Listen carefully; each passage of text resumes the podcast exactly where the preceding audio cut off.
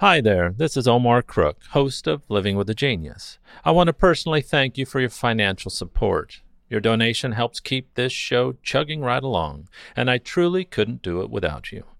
As always, thanks for listening. Be kind, do good work, and until next time. Here's Living with a Genius for February 25th, 2021. It's the birthday of arguably the most famous operatic tenor of all time, Enrico Caruso, born in Naples, Italy on this day in 1873. At age 11, Caruso worked alongside his father at a factory in Naples.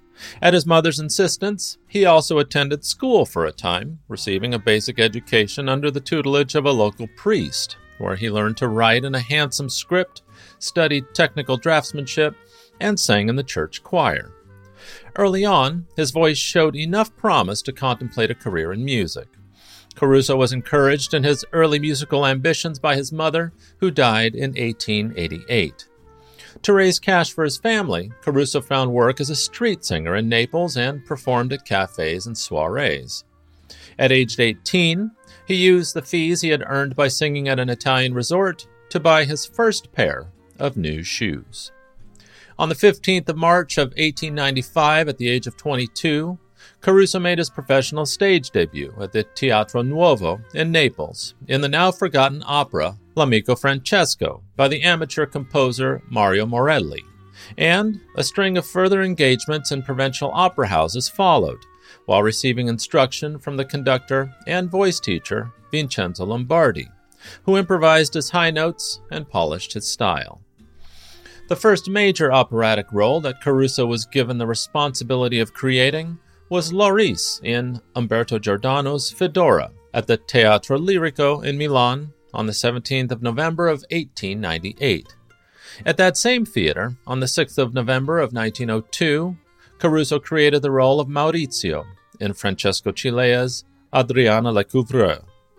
Caruso had performed in opera houses from St. Petersburg to Buenos Aires before making his first visit to the United States in 1903, and would return the following year to make the Metropolitan Opera House his home base for the remainder of his professional career.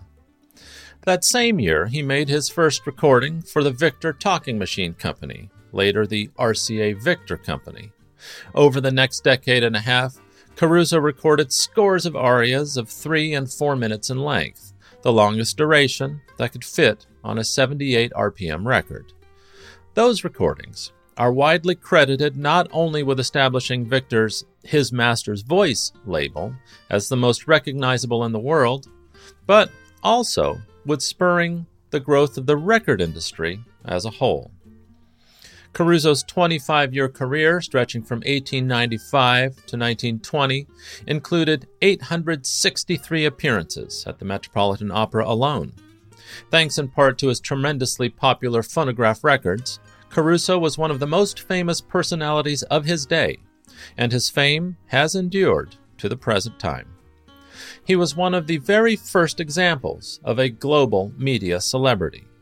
Beyond records, Caruso's name became familiar to millions through newspapers, books, magazines, and the new media technology of the 20th century cinema, the telephone, and telegraph.